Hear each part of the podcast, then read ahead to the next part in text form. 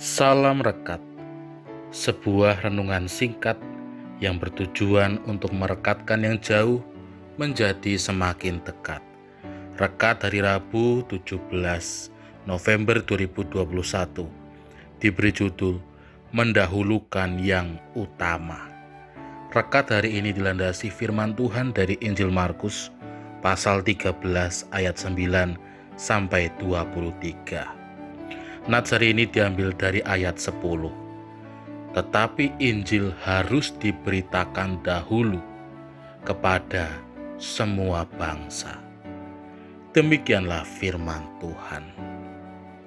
Bapak, ibu, saudara yang terkasih di dalam Tuhan, ketika kita telah mendapatkan gaji bulanan, pasti kita akan langsung membagi baginya ke dalam pos-pos pengeluaran mana saja yang akan kita berikan.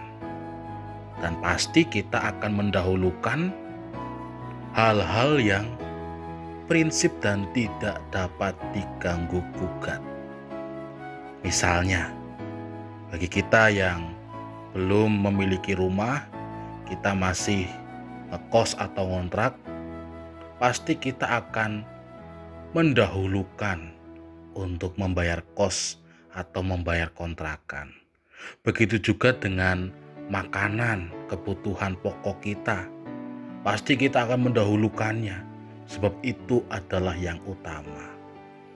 Begitu juga dengan sekolah anak dan lain sebagainya. Tentu kita tidak ingin hal utama yang harusnya diprioritaskan terlupa, terlewat, atau bahkan tidak diberikan porsi yang cukup. Firman Tuhan saat ini juga menceritakan tentang pos utama di dalam kehidupan kita, yaitu memberitakan Injil. Ternyata, memberitakan Injil itu merupakan kebutuhan utama di ayat yang ke-10 dikatakan tepat, tetapi Injil harus diberitakan dahulu kepada semua bangsa. Artinya tidak dapat diganggu gugat. Kabar sukacita itu harus diberitakan terlebih dahulu. Karena itulah yang utama di dalam kehidupan kita. Untuk itu Bapak Ibu dan Saudara yang terkasih di dalam Tuhan, marilah di dalam segala aspek kehidupan kita, di dalam pekerjaan, di dalam aktivitas kita, kita terlebih dahulu memberitakan Injil, karena itulah yang lebih utama dari apa pun. Tuhan memberkati. Amin. Mari kita berdoa.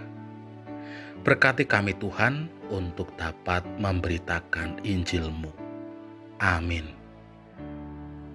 Saya Pendeta Samuel Prayogo dari GKJ Banyumanik Semarang menyapa saudara dengan salam rekat.